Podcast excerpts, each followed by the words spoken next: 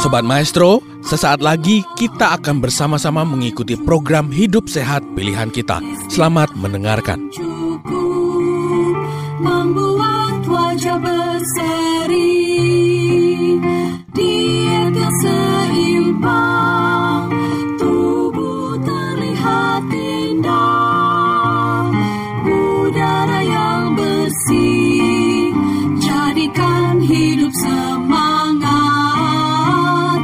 Pengendalian diri itu pemenang sejati. Hidup sehat, anugerah Tuhan. Hidup sehat sangat berharga. Sepuluh hukum kesehatan. Hidup sehat. Ini adalah Liao-tze. Uh, dia adalah salah satu korban dari gempa bumi di Wencuan, China pada tahun dua ribu delapan. Pada waktu itu dia berumur baru dua puluh tiga tahun. Dan dia kehilangan anak bayinya yang baru umur sepuluh bulan dan ibu mertuanya. Dan dia tertimbun selama tiga puluh jam sebelum mendapatkan uh, pertolongan. Dia kehilangan rumah tangganya melalui gempa bumi itu. Rumahnya, uangnya hilang. Bahkan dia juga kehilangan kedua kakinya. Padahal dia adalah seorang penari. Kaki adalah segala-galanya bagi seorang penari. Tetapi dia mengatakan, gempa bumi itu memberi saya hidup baru. Ini dia menari dengan uh, satu tahun setelah uh, kejadian itu. Uh, dia menggunakan kaki palsu. Yang gambar yang di kanan adalah dia sedang membantu gempa bumi di Ya'an pada tahun dua ribu tiga belas. Dia bertugas di garis depan sebagai sukarelawati. Dia membagikan makanan, generator listrik, dan membantu memasang tenda walaupun dia menggunakan kaki prostetik. Dia bilang, jika saya tidak pernah mengalami bencana yang saya alami, saya tidak akan bisa merasakan apa yang korban gempa bumi rasakan. Jika kaki saya tidak diamputasi, saya tidak akan mempunyai misi yang kuat untuk membantu orang yang berkebutuhan khusus. Dia katakan lagi, inilah arti dari kesulitan-kesulitan dan masalah dari kehidupan. Di rumah sakit, saudara-saudara dan teman-temannya menangis melihat keadaan dia yang diamputasi kakinya dan merasa kasihan. Tetapi dia bisa bercanda dengan mereka. Dia bisa melewatinya dengan tetap bersyukur. Pasien lain bertanya, "Mengapa kamu masih bisa tertawa?" Dia menjawab, "Karena saya masih hidup." Luar biasa positive thinking. Kemudian dia menikah lagi dan dia sudah mempunyai anak dan aktif olahraga, dia ikut maraton, panjat tebing dan tetap menari dan menjadi guru nari.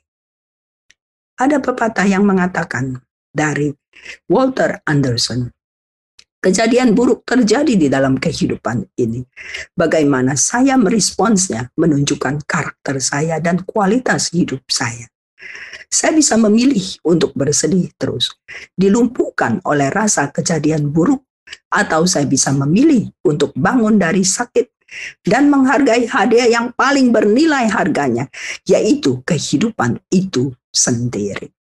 Nomor tujuh, mereka merasakan kasih sayang dan mendapatkan dukungan keluarga, teman, komunitas. Banyak yang mengakui bahwa mereka sembuh karena merasakan kasih dan kebahagiaan yang meningkat. Saya pun merasakan demikian. Pada waktu saya sakit, saya lihat begitu banyak orang yang uh, menengok saya, begitu peduli kepada saya, begitu menyayangi saya. Ini membuat saya sangat bahagia dan membuat saya uh, mempunyai motivasi yang lebih untuk berjuang. Penelitian menunjukkan bahwa orang yang happy hidup sepuluh tahun lebih lama dari orang yang tidak happy.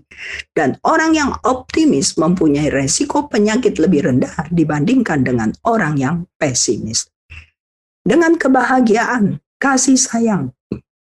Optimisme dapat mengaktifasikan respons rileks di tubuh sehingga dipenuhi dengan hormon oksitosin, oksida nitrat, dan hormon endorfin yang menyirami setiap sel tubuh dan meningkatkan kekebalan tubuh kita untuk melawan sel kanker.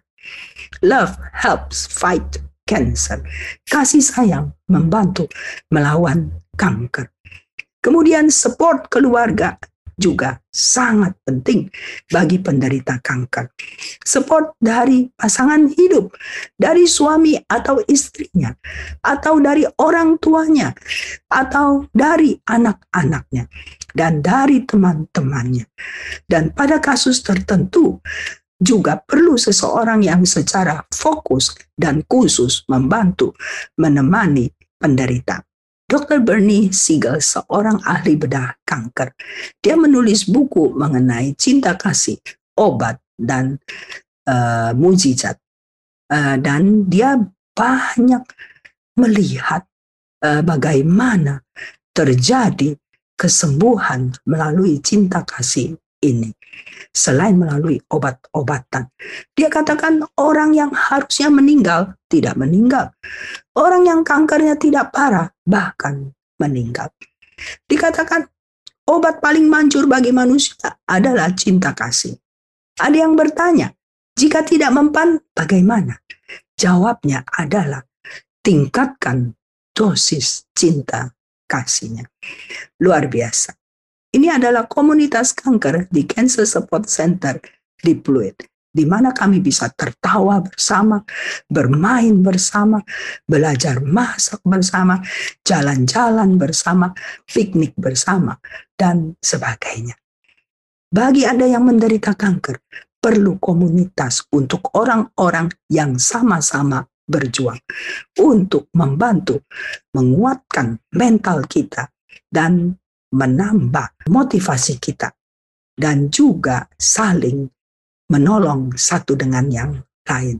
Karena pada waktu kita uh, mendengarkan uh, penderitaan orang lain, kita mengetahui mereka lebih susah sebenarnya dari kita, membuat kita lebih lebih kuat untuk menghadapi penyakit kita.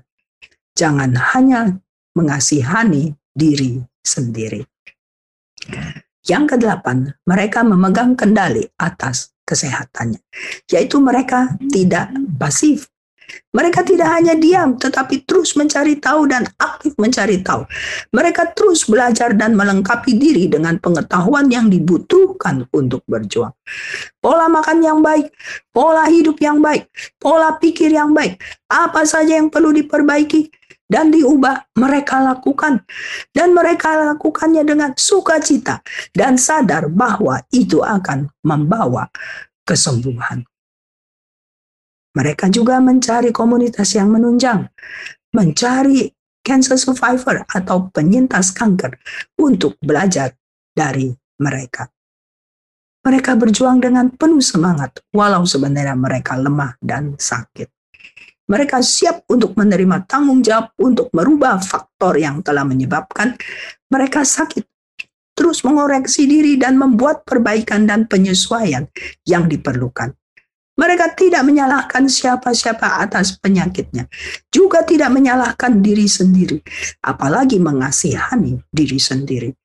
Mereka menerima penyakitnya dengan hati yang besar, siap dan antusias untuk mengambil kendali atas kesehatan untuk mendapatkan kesembuhan itu. Secara ringkas, ciri-ciri orang yang berhasil menaklukkan penyakit kanker. Pertama, memiliki mental pemenang. Mereka merubah pola makan secara radikal. Mereka merubah pola hidup secara radikal. Mereka mendekatkan diri kepada Tuhan. Mereka mengembangkan emosi positif dan melepaskan emosi negatif. Mereka mempunyai keinginan yang kuat untuk hidup. Mereka merasakan kasih sayang dan mendapatkan dukungan keluarga, teman, komunitas. Mereka memegang kendali atas kesehatannya. Mereka tidak pasif. Pada akhirnya, Bapak Ibu yang kekasih, tekad yang bulat, ketekunan, dan tidak pernah menyerah. kita perlu miliki. Berjuanglah tanpa lelah sampai mencapai tujuan kita, yaitu kesembuhan.